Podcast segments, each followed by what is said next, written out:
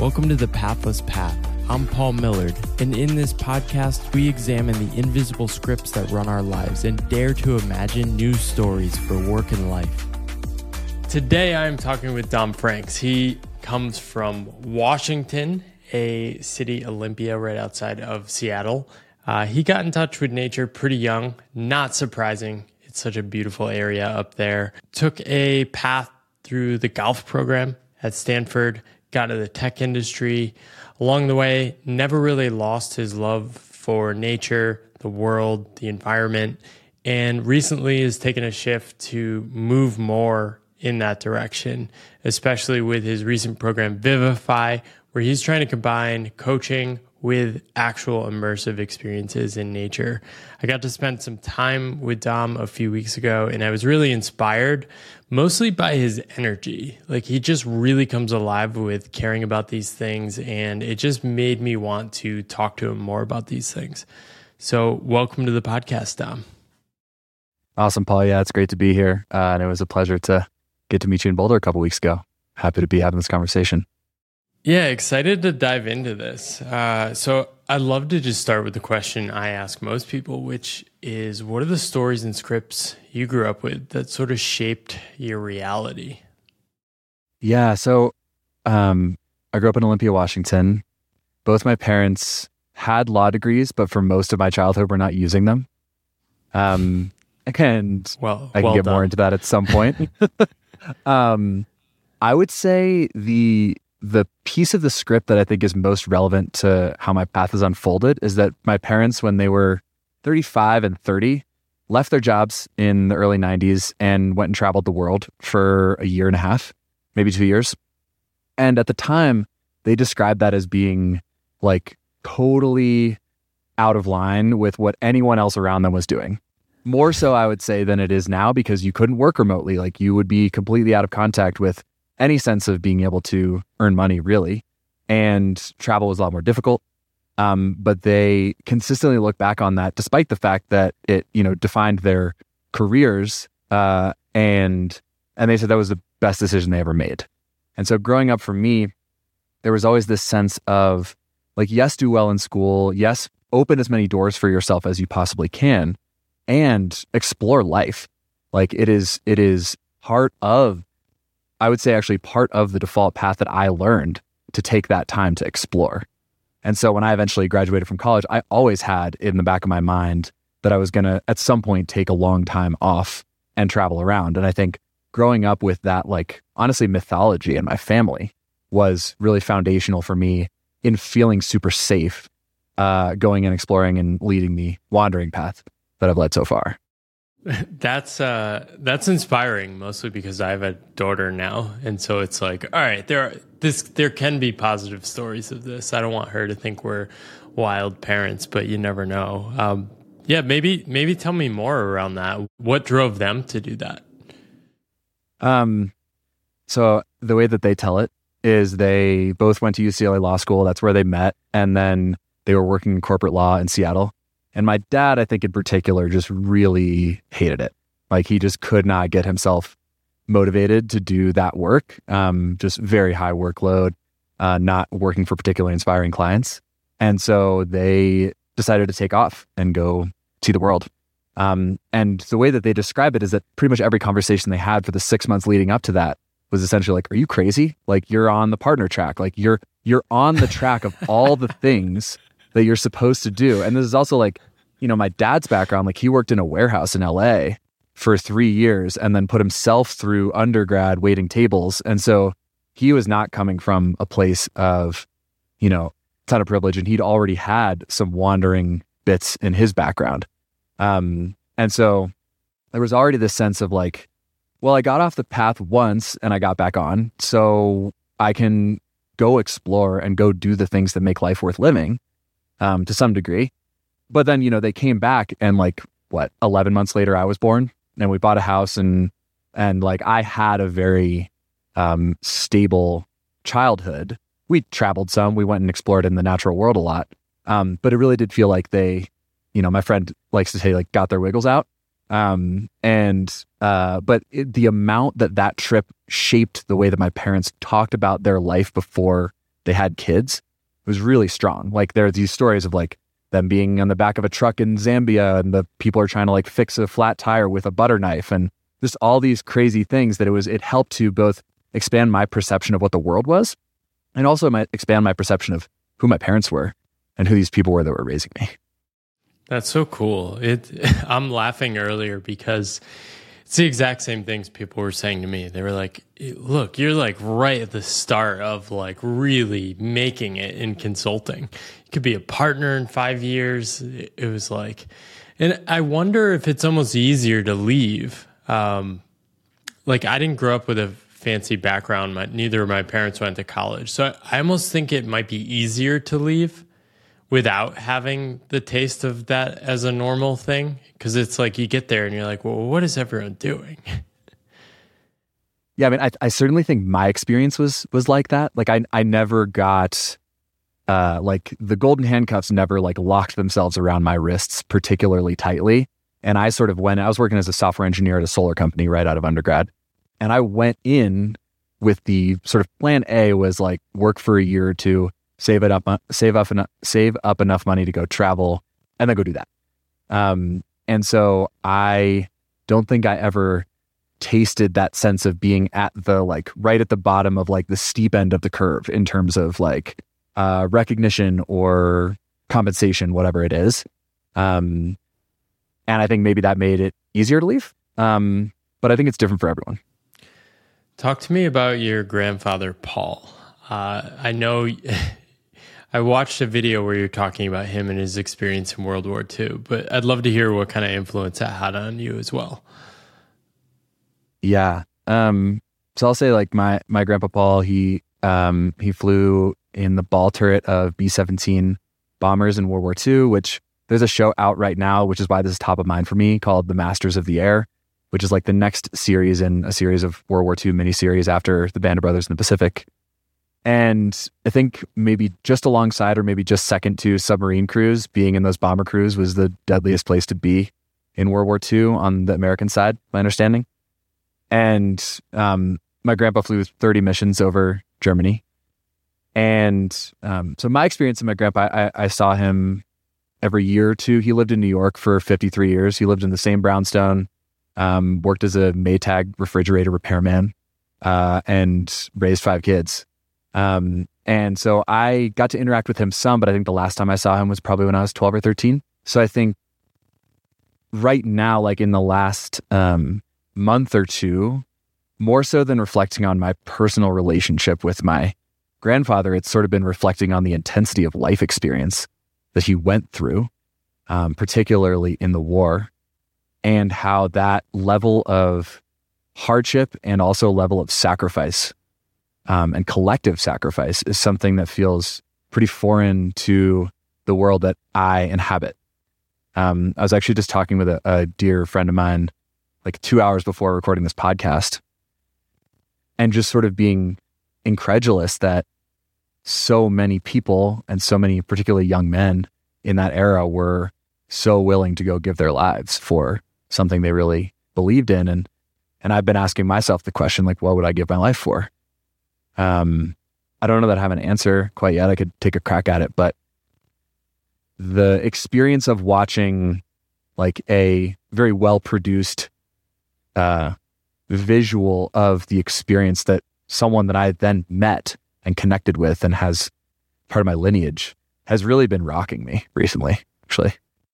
Yeah. I mean, have you ever stumbled upon this book, Sebastian Junger, Tribe? Yes, I have. Yeah, I've read it. It makes me think of that book, where he just talks about how hard it is for men to come back from war because they have this such deep camaraderie of like fighting for a mission.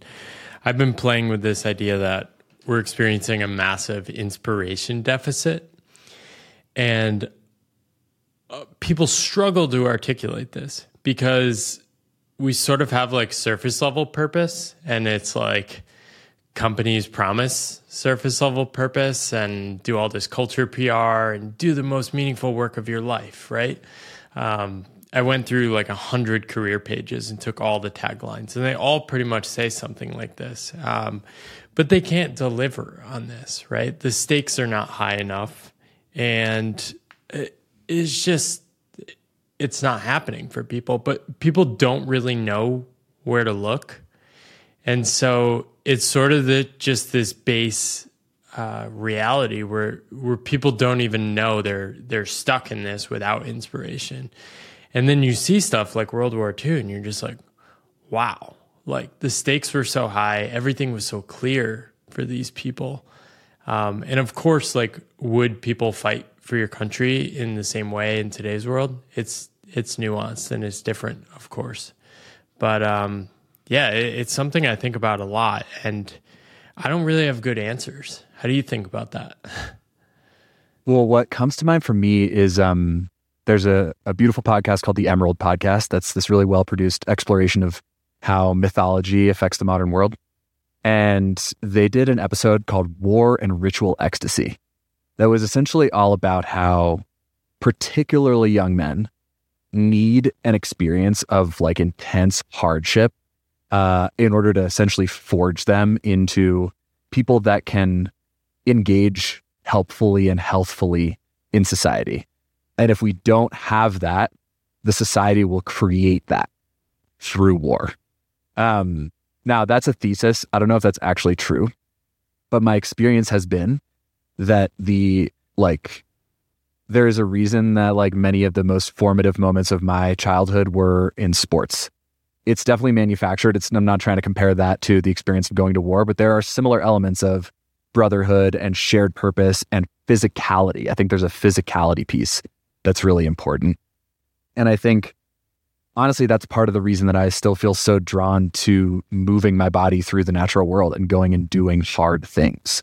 Another great book, The Comfort Crisis by Michael Easter, which I think does a great job of arguing this point, is that we have to go do hard things. And I think particularly young men need to go do hard things in order to come more fully into the world and be humbled. And also have that experience of being fully alive. That's what I remember from the book Tribe, is a lot of what was so hard for veterans coming back from combat zones is that nothing else felt as high stakes. Nothing else felt like it mattered. Like, how do you get yourself to care about getting the promotion or like who wins the Super Bowl when you lived for some large period of time when like your decisions literally meant life and death for you and the people around you? So, you know, while I don't have firsthand experience in that, I do have like an appreciation for the more civilian ways of experiencing hardship and how that can bring like a deeper meaning and a deeper like inhabitation of life. Yeah, a lot of people will say things to me like, well, I don't want to like leave my job or do my own thing. Like, what am I supposed to do? Or what if I don't make enough money? Or what if it's like, yeah, exactly. Yeah. And I think this surprised me. It sort of became a feature. Like all those things, like the fears, like by the time I left, I was so happy to leave and just blow up my life. But what I realized is all these insecurities and uncertainties, they don't actually disappear. You just sort of learn to dance with them. And then you start to see them as a feature, right? I don't know what I'm going to do to support my family in a couple of years, but that almost feels more natural in a weird way that's really hard to explain. And I probably could also just solve this by spending more time in nature, maybe.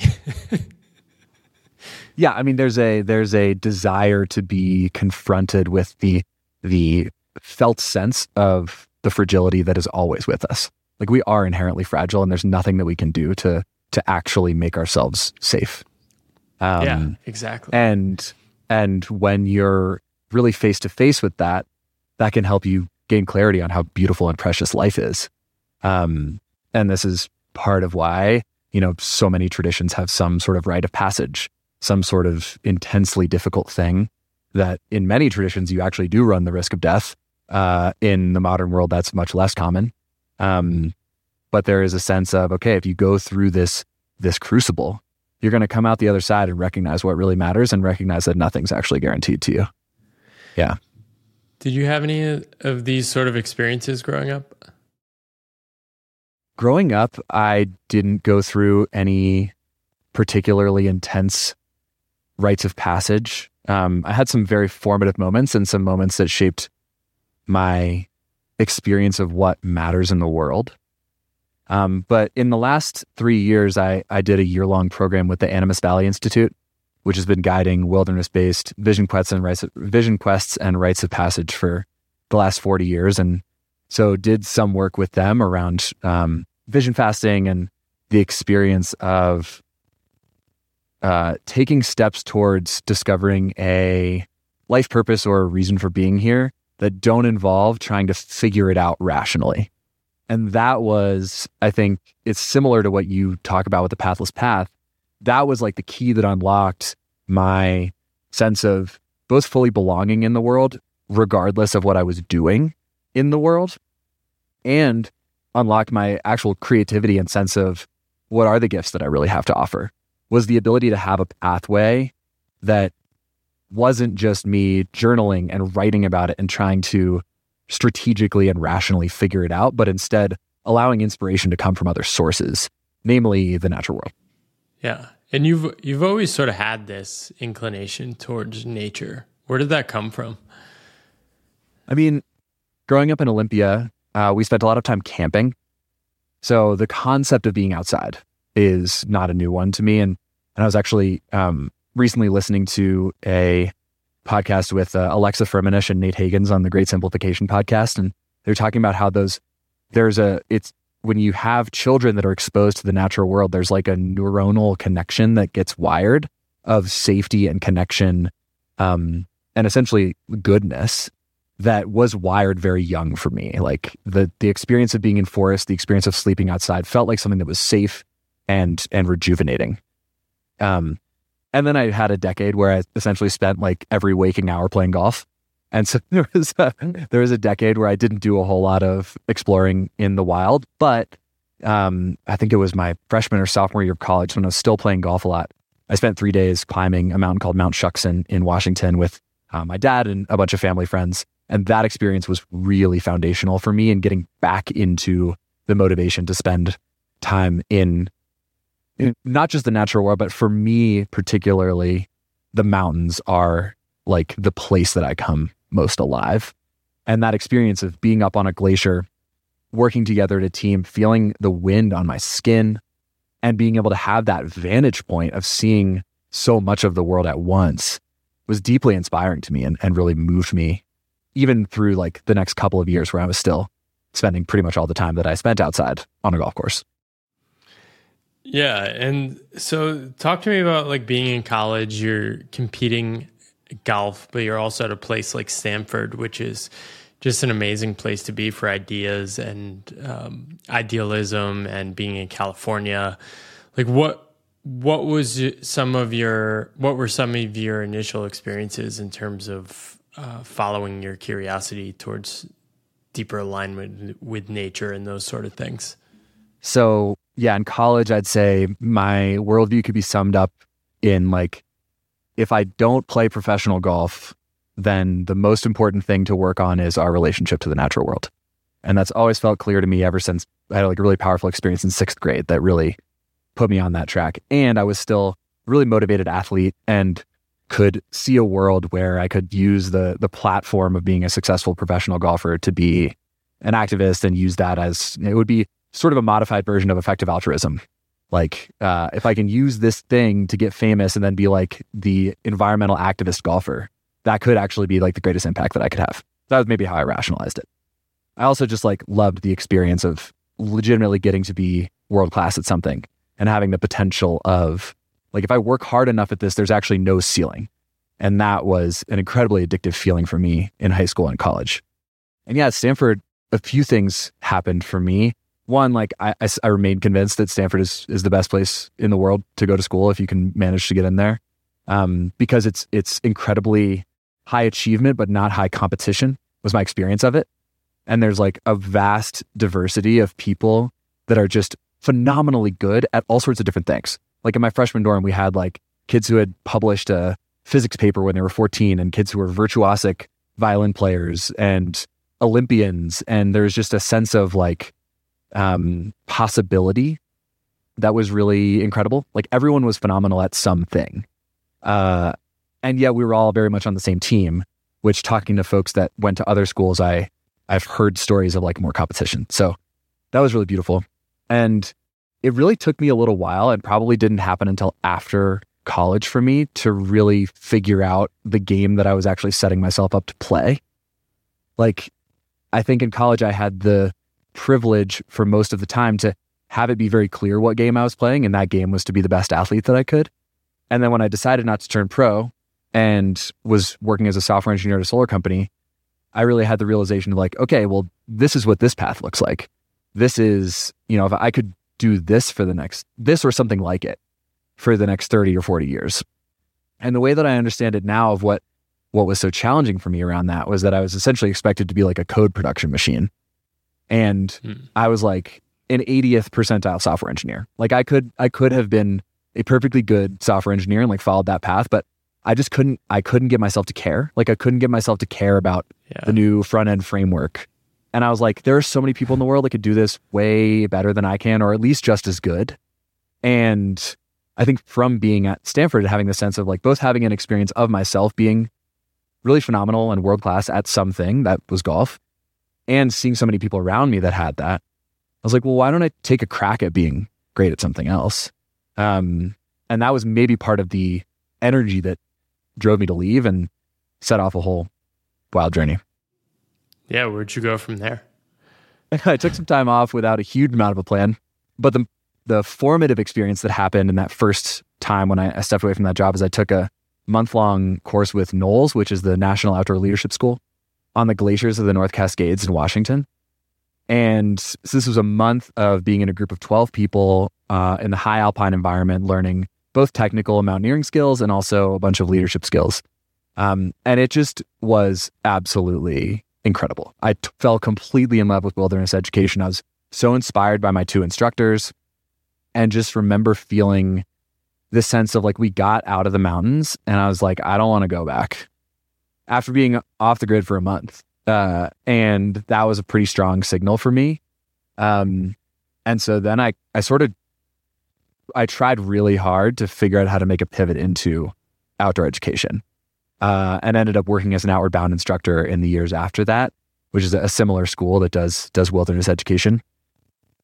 And yeah, so that essentially, that experiment of, I wonder what it's like to go spend a month with Knowles. And the way that I thought about it at the time was, worst case, I learn a bunch of cool mountaineering skills. Best case, I learn that like this is a possible career path that's really inspiring to me. And it was a hell of a bet. Yeah, well, was it a bet? I mean, you sort of sensed you were giving up on this like software engineering path. Was it just like, I need to go try stuff, or was it like, I need to make this work? I need to find a replacement path. No, I wasn't giving up on it at the time. And, you know, in the years since, I've had other jobs, not as a software engineer, but working at climate-focused tech companies. So the way I describe it is like, I've had parallel careers for the last decade or so, both working in climate tech and as a wilderness guide. And they've like sometimes coexisted, sometimes alternated, but it's been like a permeable membrane. And so it never felt to me like I was burning a bridge or really like turning my back on something. I mean, one of the blessings of, at least at that time, software engineering, I'm not sure how things are changing with AI making it far easier to write code. But at that time, it was sort of like, if you're a reasonable software engineer, you probably always get a job. And so there was this sense of like, the floor is pretty high. And I was able to feel that, I think partially because I'd seen my parents do it. Like I'd seen my parents take a bunch of time away and come back and still have perfectly successful and happy careers. So I sort of knew that like the floor wasn't that high, so it didn't feel that scary to me. And, you know, I believe you talk about this in The Pathless Path, like you don't have to just like quit and burn the bridge and just immediately figure out what's next. For me, it has been sort of a like having a foot in both worlds for a long time, before figuring out the way to step more fully into maybe a pathless path or a different path. Yeah. Did you have a mental model or something set up in your head where you're like, okay, I'll go do a contract gig for 3 months, or I'm working part-time and this is going to support the exploration and going back and forth. That is what I ended up doing. I don't know that was ever actually the plan. And like, I had a really intense... But yeah, go ahead. Was there like a constraint? Like, okay, I'm not going back full-time permanently. Or like, what was the constraint to this, like, shaping how you were thinking about mixing work and setting things up? At that time, I was so clear that I wanted to take the next step towards trying to be a wilderness educator. And I was doing, like, the main thing that I was doing was getting all of the, like, getting certifications, getting field experience, and sending out like 1 million applications. And then I was also contract software engineering in order to subsidize, because at the time I was making more per hour contract software engineering than I was making per day as an Outward Bound instructor. So very, very different financial reward. But, you know, I don't think I've ever had like a plan so clearly. And there was actually a moment in like February 2020 when I was deciding whether to go back for a second season at Outward Bound. That was one of the deepest pits of anxiety in my life, because I felt this really intense dichotomy of like, either I go back to Outward Bound and do the thing that really lights me up, that I love doing, but I had the story that wasn't scalable enough and that I needed to do something that was going to have more climate impact. Like, at the time I was sort of judging the worthiness of my life by like the amount of carbon that I caused to not be in the atmosphere. And I was like, Outward Bound, yeah, I'm like, I'm great at it, it lights me up, but like, I don't, that's not scalable enough.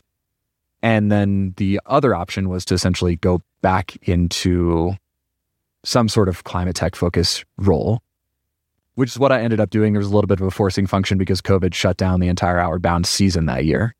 And then I got incredibly burned out in climate tech. And so it's been a little bit of a back and forth, and I've sort of had to go back to the, call it maybe default path, or maybe a better way is like path that's a lot easier to explain to people at a wedding. Yeah, a few times before recognizing like, man, like this still doesn't feel like it. And the thing that lit me up the most, even on a bad day, was guiding in the wilderness. Like, the worst day guiding in the wilderness was still generally better than the average day doing anything else. Yeah, that's awesome. And that's something I see with so many people. It's that from the outside, it may not make any sense, but it's very clear you knew where you were headed, or at least you had a feeling that you were in the wrong place at certain times. And it's like, okay, just keep protecting this connection to nature. I don't know where it's going to end up going. And a thing I see often too is, especially people in environmental work and sustainability work, they end up in these positions inside companies, and it leads to these crisis moments. I talked to somebody who was doing CSR at Amazon, and for her, it just elevated this tension between like the nonsense they were saying in like the corporate work and like the reality of like the like basic stuff she just wanted to help with. Did you experience some of that as well? Like, you go work in like solar climate tech, and it's like, okay, finally I work in the thing, but then you realize like, okay, 50% of my time I'm doing like some random stuff or other things like that. Yeah, it's a hard balance. And actually, I wrote a whole piece about this on Substack that was sort of why we need the wild. When I was launching a wilderness immersion, particularly for climate leaders and folks working in climate tech. Yeah, it's a hard dichotomy, and it's really difficult to square the circle, because not all, but many people that get into wanting to work on environmental issues feel some strong connection to the natural world and then end up finding themselves sitting behind a screen all day. And that drove me crazy. And I can get back to like, I think that the screen part is a little more nuanced. I think it wasn't actually the screen as much as like just doing things that I didn't feel excited about. But it's a hard balance, right? Because like all the jobs that I've had in climate-focused tech companies, like mission-driven companies, I want them to succeed. This is work that needs doing. I feel that it's not the work that I'm supposed to be here to do. I think there's people out there that can do it better than me. So it's a hard balance. And I think right now, with the work that I'm doing currently, like, I can see a pathway towards really beautiful, scalable impact. It doesn't look like necessarily less carbon, but it does look like being a small part of the transition in our orientation to the natural world that I think is foundational to us addressing any of our environmental problems. And I see more and more people who are actually really steeped in the numbers and the nitty-gritty of climate modeling, the geopolitical situation, essentially coming back and saying the same thing, like, we're not going to solve this unless we see ourselves as embedded in the more than human world rather than separate. And so if I can be a small part of that transition, then that feels worth doing. But it's not that the work that I was doing before is not helpful. It is. Right. It just wasn't lighting me up. Right. Yeah, and I think this is such a tricky balance, because it's like we want to care about X, but then we go find job in X and we actually suck at job X, or we just don't like that, right? And then eventually you're just going to sort of become a grumpy person. And at a basic level, you just sort of need to be engaged with the world. I'd love to hear more about this, like measuring your identity around carbon. Like, it feels like there's more there. Yeah, I remember doing a coach training with the Conscious Leadership Group in 2021. They wrote a book called The 15 Commitments of Conscious Leadership, really phenomenal work.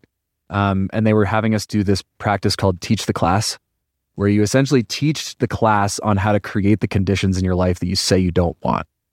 And the thing that I did was I was like, okay, how to be perpetually dissatisfied with your career 101. Here we go. Like, Professor Francks here to just drop some knowledge. And the first thing, this course. Oh, it's phenomenal. I mean, that is one of my favorite. We could talk more about the Teach the Class practice. It's phenomenal. But the first thing to do, the number one thing to do to guarantee you're going to be perpetually dissatisfied with your career is make yourself implicitly responsible for an existential global problem and say that you're not doing enough and you're not a success unless that problem is solved. And that's what it felt like to me. And that was not rational. If someone was to ask me, like, Dom, is that how you feel? I'd be like, of course not. Like, I can't do it alone. In my body, that's what it felt like. And so that was part of why I was perpetually couldn't get myself to actually settle into something, because it was sort of like, if our ecological problems aren't fixed, then I'm not doing enough. And that seems unlikely to lead to A, my best work, or B, an enjoyable life. So that specific practice is when it really, like, illuminated that for me. And since then I've really recognized, like, I need to back off on this or yeah, it's just not going to lead anywhere good. Hey there, it's Paul. I just wanted to take a second and thank you for listening to the podcast. If you'd like to support more, I'd love if you'd share this podcast episode or the podcast as a whole with one other friend. Sharing it like that is the easiest way you can help me grow the podcast, get better guests, and help me continue on this long game. Next, if you're enjoying this conversation, you'd probably enjoy my book. You can check out my book, The Pathless Path, which has now sold over 40,000 copies. You can check that out on pathlesspath.com. And finally, if you're looking to find the others on unconventional paths, I've started a community, the Pathless Path community, where you can find others on unconventional paths. You can check that out on pathlesspath.com/membership. All those links you can find below, and back to the episode. I think it's such a hard thing to balance. I mean, when I left the corporate world, I was just like, the corporate world is evil. We need to tear this down. It's broken. But there's almost a flaw in the thinking of, like, X is broken. And then the real danger is you're super uncertain. You're mad at the system. So you're like, well, I'm going to fix it. Right? And you don't really, I think for me, I didn't really explore enough to get to know myself and get to know, like, where can I contribute to the world? And it was only through finding a certain work where I think I was able to transcend that. And as I deepen my relationship with writing, which I think is really something I can do well, and that I can commit to for the next 30 years, a lot of that stuff sort of, like, softened, right? And now I sense I'm able to have more impact because I can sort of laugh about it. It's like, yeah, of course the corporate world's broken, but, and I can say that without all the heaviness, and maybe we attract more people. Maybe we, I don't know, but I think it's so hard to transcend that. Like, what did it feel like for you to sort of shift to that new relationship? How's that showing up for you now? I mean, I think the question that you asked of something around like, what am I uniquely good at? Or what could I see myself continuing to do for a very long time? I mean, the other thing that I want to bring in here, which I've been thinking about a lot recently, is Steve March has created this thing called Aletheia Coaching. This beautiful framework. Good. And one of the things that he talks about is the difference between poetic attunement and technological attunement to the world, but also to yourself. Like, do you view yourself as a piece of technology or a piece of poetry? And I think part of what was so challenging for me in most of my roles in climate tech companies is I was being asked to relate to myself as a piece of technology, most dramatically when I was a software engineer, but in other roles also. Whereas when I'm guiding in the wilderness or when I'm coaching, I can relate to myself and relate to the world as a piece of poetry.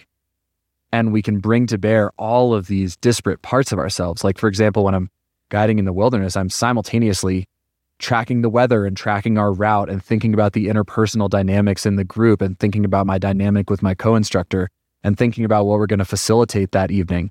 And also trying to like make sure that I'm, you know, stepping on, guiding a track through the loose rocks that is going to be safe for, you know, all the folks that are on this trip to walk through.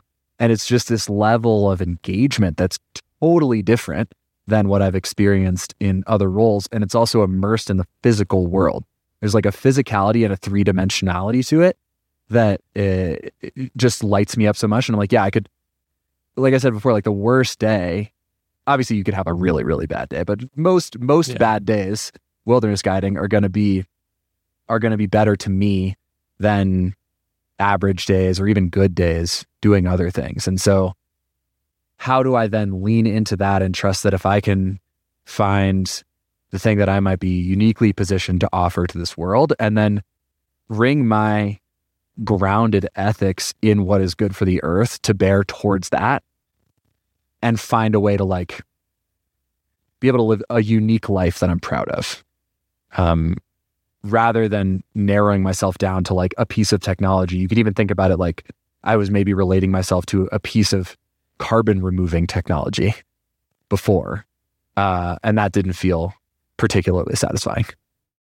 When you softened your attachment to that script, did you notice over time that more people are sort of gravitating to where you are now? I mean, just like personally in your life, like, are you attracting more energy? This is something I always see. Like, once people start leaning towards their mission, like interesting things just start emerging around them. I think that there has been definitely a sense of, I underestimated the degree to which me actually liking my work would make me better at it. That sounds very simple, but like, I think for a long time. I don't think it is simple. I don't think a lot of people understand that. I think this is why I love exploring these things. I mean, I'm having the experience right now where like many mornings, like, you know, in the last couple of weeks, I've actually been sleeping really poorly, but not because I'm anxious, because I'm really excited. Like, I have so many ideas going on about like the projects I'm launching and the clients that I'm working with that I am needing to like actually really invest in deepening my meditation practice and like, you know, being able to wind down. And that has never been a problem before. And so there's a feeling of, yeah, just like being more connected to this sense of aliveness that I think, yeah, is to some degree attractive to people around me. I think I've always had this part of me that like when I get on a roll or when I get going or when I'm passionate about something, like I feel like I'm just stabilized in it a little bit more right now than I have been in the past. But there've certainly been moments in the past when I've like connected to it and I've definitely seen the response of the world around me when I'm really lit up. And so I think, yeah, I'd say it's been part of my experience, but it hasn't felt like a night and day shift because it doesn't feel totally new, just more consistent. By the way, we should bring up the fact that you're in a van right now at the base of a mountain. This is the first guest on The Pathless Path. I think I've done like 170 episodes. That is shooting their video from the base of a mountain in a van, which is just awesome. I love this. I need to explore nature with this podcast a little more. Yeah, I mean, worth saying on that front, this chapter in my life, I feel excited about being able to be nomadic and navigate through various mountainous parts of the world and be able to do my work easily. I don't think that it's necessarily like the thing to aspire to. There's so many ways of building deep connection with the natural world. You don't need to qualify. This is the Pathless Path podcast. All my listeners are unconventional path weirdos who just want more ideas about how to do things like this. Well, I think it's the reason, the reason that I say this and the reason that I want to make sure that this gets in there is that I think it's very easy to be like, oh, I'm in like this one place and I feel stale and maybe it's not the exact place I want to be in, and like, maybe once I get a van and travel around, then I can feel wild and feel connected to nature. And that's a big part of, like, I disagree with that. I think we can find wildness and connection to the natural world and deep belonging with the natural world almost wherever we are. Certainly harder in like the middle of New York than it would be elsewhere. Harder. Yeah. Not impossible. Right. And I just think it's important to not, to recognize that we're always embedded in nature, whether you're in a van or not. Yeah, I was writing about something like this the other day. I had this experience a year after I quit my job in Boston. I'd been living there on and off for like, I don't know, eight years. And I'm walking through the public garden with a friend and she points out, do you ever look at the trees? She goes. I'm like, what about the trees? She's like, every single tree in this park is different. I'm like, what? She's like... They imported all these trees from around the world, and every tree is from a different country. I'm like, that is crazy. And like, it was sort of this waking up moment for me. And it was this clear signal, like, Paul, you have not been paying attention, right?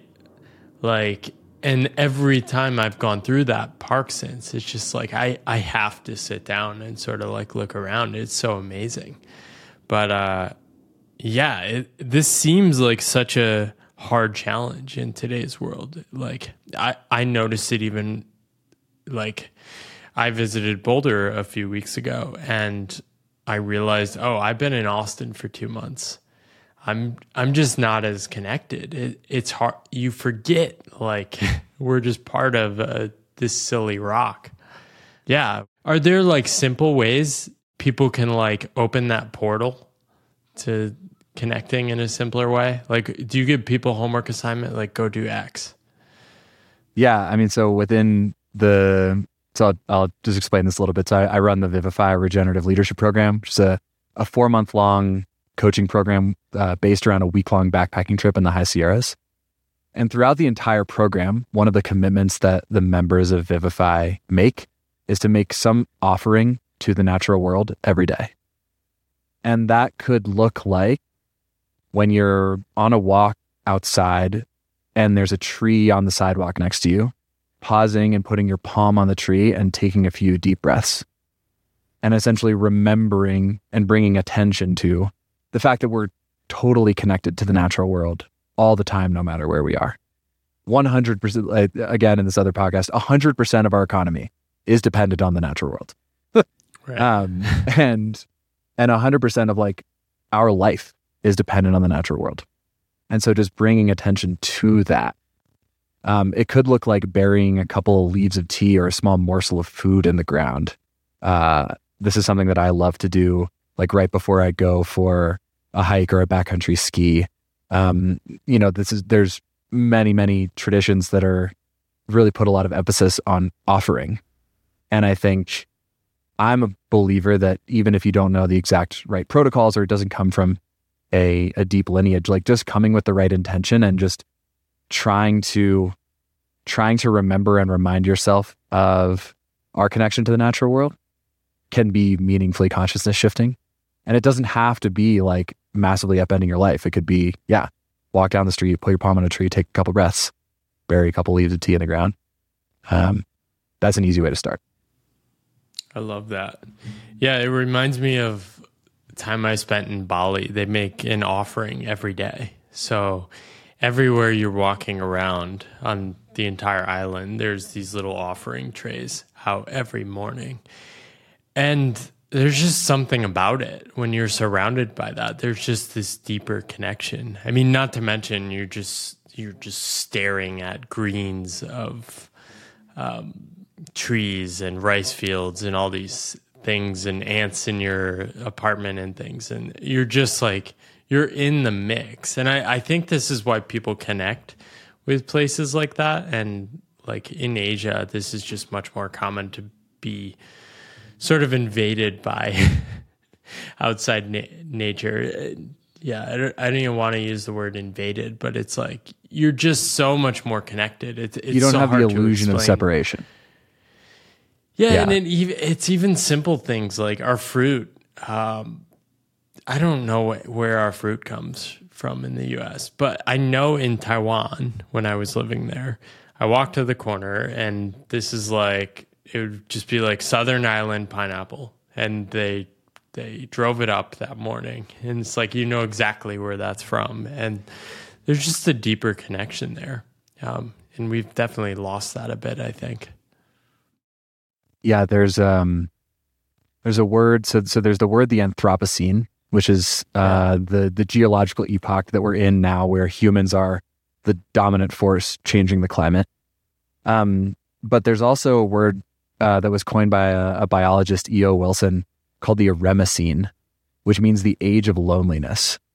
And this has to do with like both the fact that we're having a sixth mass extinction. Like we're losing tons of species. And we as humans, many of us in the world, are removing ourselves from that sense of daily interaction with non-human species. Like many of us have pets, we feel really connected to them. Why is that? We feel that connection with a species that's non-human. But so much of the rest of our society is really disconnected from the rest of the tapestry of life on this planet. And so maybe when I hear you talk about your experience in Bali of like the exuberance of the rainforest and the total hopelessness of keeping ants out of your house, like you can't pretend to keep this like sterile box around you, and you're hopelessly and joyfully enmeshed in the ecology that you're in. And that's always the case. We're always enmeshed in an ecology. We just get really good at pretending that we're not, but it harms us. And that's really what like the concept of the Eremocene is about. Yeah. How does it harm us? I think that so much of you said the inspiration crisis, the meaning crisis are like skyrocketing problems with mental health. There's a lot of factors here. Technology is a big one, but I also think part of it is like a sense of feeling disconnected from like where our bodies evolved. Like we evolved to be stimulated by the wind and the leaves and to need to be finely attuned to what was happening in our environment. And like the environment like that I'm in right now in this van talking to you on this screen, like I'm happy to be here, but like it's so much less stimulating than the environment that the human body evolved in. And I think that there's a sense of like we feel dull and we feel stale because we're overstimulated in one very particular way, but we're understimulated in so many other ways. And so much of that is not feeling in relationship with the species around us. And this is why like I think that extended time in the wilderness is so foundational to maintaining a sense of balance and clarity with like how we want to be in this world. So there's this concept of the nature pyramid, which comes up in The Comfort Crisis, but also is from a neuroscientist, I believe at MIT. And it's like these three sort of thresholds that cause psychological and physiological shifts in our body when we connect with the natural world. So 20 minutes, ideally every day, but like 5 times a week. So that could be like walking in that park in Boston that has all the different trees. That causes a meaningful downregulation. Then there's 5 hours once a month. So going on like a longer hike, that gives us even more space to shed and drop. And then the one that I'm most interested in is the 3-day effect. So when you're in the wilderness for 3 days, there are like notable physiological and psychological changes where you sort of like are far enough away from your default life that you're able to like open and relax. And you start to just feel a sense of this is how life is now. Like, I am just an animal walking through this environment. And so within Vivify, when we do the week-long trip, there's a reason that it's 6 or 7 days long, is because it's important to marinate in that 3-day effect. But that 3-day effect is really hard to get in the world that we're in, because it's even more than a long weekend. So you really have to be intentional about creating it. And what's interesting is that, you know, there have been scientific studies around it, but like, this is also a phenomenological or like anecdotal thing that Knowles and Outward Bound instructors talk about all the time. It's like, the group didn't quite come together until day three. Or like, it's not until day 3 that everything really like settles. And this is what I've experienced guiding in Patagonia and in Alaska and all over the place, is like, there is something special that happens on day 3. And I think part of it is we start to like allow the stimulation in that we've been missing so much. That's 360 degrees and all 5 senses lit up all the time, rather than being like hyper-focused on just the one thing. Man, there's so much I want to explore. It's something I think about a lot. Something I've explored is leisure and this lost, basically contemplative state, right? And you read throughout history and people talk about this, people invoke it in nature too. And we don't even think of leisure as this contemplative state. We think about it as watching Netflix, but I didn't experience it until I moved abroad, like in a deep way. And in my first month of living in Taiwan, I didn't have any work to do. So I sort of had to wander and just sort of be in this new environment. And it happened. Like, it's something I've like really struggled to articulate, because like, you can intellectually say like, oh, I knew I wanted to work in this new direction and then I made money and then it works. It's like, no, I experienced a radical shift in my state of being from walking around without a plan. And that state convinced me to continue to like cultivate that feeling and sort of build a life around it. But to somebody that hasn't experienced that, it's so hard to explain. I love the 3-day experience. Like, does that jolt people? Does it shock them sometimes? I would actually use the word like it's maybe more feels like a gradual opening rather than a jolt or a shock. Yeah. I mean, certainly there could be like some bumps in the road when if you haven't spent a lot of time outside, and there's a lot of new things, you're sleeping outside, it can be a little bit uncomfortable for the first couple of nights, but it's part of why it's great to go with a group and with a guide. Like, I've taught many people how to sleep in a sleeping bag and stay warm. There's a bunch of like little practical things that are really helpful. But you said something earlier that I wanted to touch in on about wandering. And that's a word that I think is really important here. So in the way the Animas Valley Institute explains this and works, we do a lot of what are called wanders. And what that is moving through a wild or wildish place without a clear destination, being guided by your intuition, but also with a sense of like some sort of orientation you want to have towards the world around you, or ceremony you want to enact. So a really simple version of this is to go for a wander in a wild place. So this is not a hike. This isn't like, I'm going to get to the top of that mountain and then come back down. This is like, I'm going to walk and allow myself to be guided by my belly button and allow myself to be guided by the intuition of where I want to go. But walk as if all the other beings and creatures around you are aware of you and happy that you're there. And just try that on for a couple of hours as you allow yourself to move exactly the way that you want to move through a park, through the national forest nearby, wherever it is.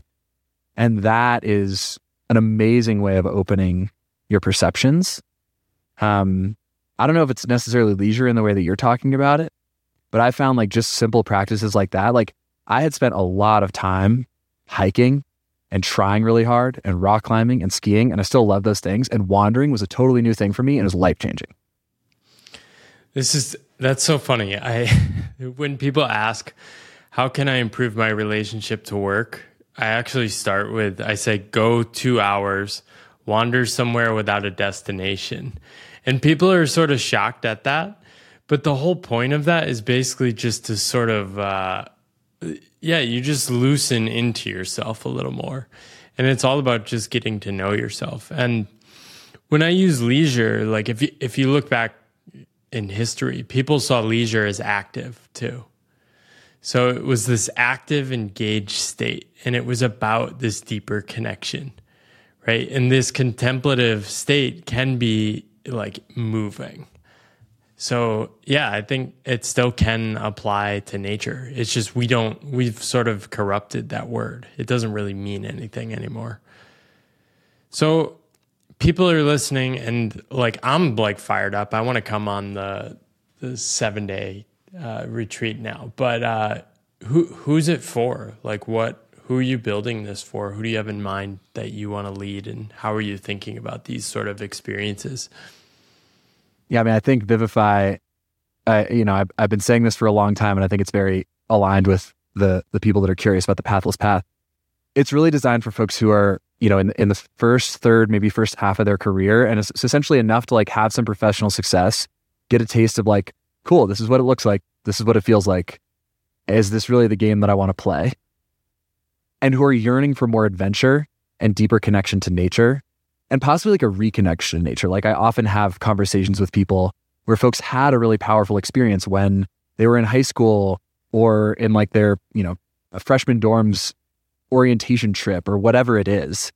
But they're like missing that, and they don't feel like they have the time and space to carve that out. And then also folks who are really curious about what the work and way of being in the world that might both light them up the most and also be in meaningful service to the world. The 3 pillars of Vivify are rapturous presence, integrated wildness, and courageous agency. And the courageous agency piece is really around being able to look fully at the crises in our world, of which there are many, and hold them and take authentic action that doesn't have to be upending your entire life, but essentially reckoning with them rather than pretending they don't exist. So Vivify is really designed for folks who are not necessarily contemplating like a massive life transition, but who are looking for more aliveness and want to bring the aliveness that they find in the natural world into their daily lives, so that we can like live a life that both we enjoy and that we would be proud to tell our grandchildren about. That's awesome. And how are you pairing like the coaching? I love the model you're doing. How are you thinking about like the event with the coaching? It seems like you're doing like sort of bringing the group together virtually and then convening in the wilderness, which is just a really cool approach. Yeah, there's 2 factors here. One is I've guided a lot of standalone wilderness trips, and they're beautiful and really meaningful. And I think the lack of both preparation and integration is really missing in terms of making it as lasting an experience as it can really be. And the most meaningful programs that I've been in my life, Animas Valley Year-Long is one of them, are like longer form group programs. There's something powerful that happens when you're with a group and watching each other go through a journey together. And so Vivify is really around creating that tight community where we're walking through these questions of what does it mean to be able to offer our attention to the things that matter most in our life? What does it mean to take a stand and say we're going to connect more fully with the natural world right where we are and embed ourselves in the ecology of our place? And what does it mean to just be in the question of what does a courageous act look like for me? And then we provide tons of support and practices, tons of things to unlock the wisdom of our imagination. This is again, like one of the most powerful things about the Animas Valley Institute for me was learning ways of discovery and knowing that aren't trying to figure it out rationally, which I'm really good at, but has made it really easy for me to keep trying that path. So we bring in these more embodied practices. And then we also have a ton of one-on-one support to essentially make sure that like the curriculum that we're moving through is really working for you. And then when we go into the High Sierra, we've already spent 3 months making an offering to the natural world every day. What is your experience like walking into the mountains for a week with this group of people that you've already gotten to know really well, when you've spent 3 months cultivating this sense of connection and reciprocity with the wild? I just think that's going to be such a deeper experience than you show up and you're meeting everyone for the first time and you have no preparation or framework. And then we have another month or two afterwards to integrate and make sense of what happened up there together. And so the hope is that by having that longer structure around an intense experience, we can help to rewire some of like our mutual friend Johnny talks about, like, knowledge is a rumor until it lives in the muscle. Well, the hope is, like, by doing a longer form program, we create more space in order to have that experience live in the muscle and then see what life wants to come through us from there. I love it. Yeah, I love how much you care about this, and it comes through. Like, you're very connected to this vision and helping people with this. It's very powerful. I sense interesting stuff is going to emerge in the next couple of years with this. You were telling me about following the path and how hard that is in the wilderness and how you sort of have to develop an intuition for that. I'd love for you to share a bit more around that, because I thought it was a really cool metaphor for life. Yeah, so in the Sierra, which is my favorite place in the world, particularly the High Sierra, which is where the wilderness trip for Vivify is, you have a lot of these high alpine granite basins. So not hugely dense forest. Sometimes there's grass, but a lot of times it's like bare rock or like crumbled, decomposed granite. And so finding where the trail is often really not very straightforward, because you have things that look like they might be a path, little like depressions in the ground. There is a trail, but it's very unclear what it is. And my experience has been, like, you start to get this sort of like Sierra Spidey sense of when you're not on the trail and when you are. And like my experience up there is, like, you know, me having spent a lot of time up there, I find it easier now to stay on the trail. But oftentimes when I'm up there with folks who haven't spent as much time and they're leading, like, every 5 minutes they're off the trail. And I sort of have to be like, I think there was a turn back there that we missed and we needed to, like, go back and get it. It's one of those things where, like, most of the time you'll still get where you want to go as long as you don't, like, get in the wrong valley.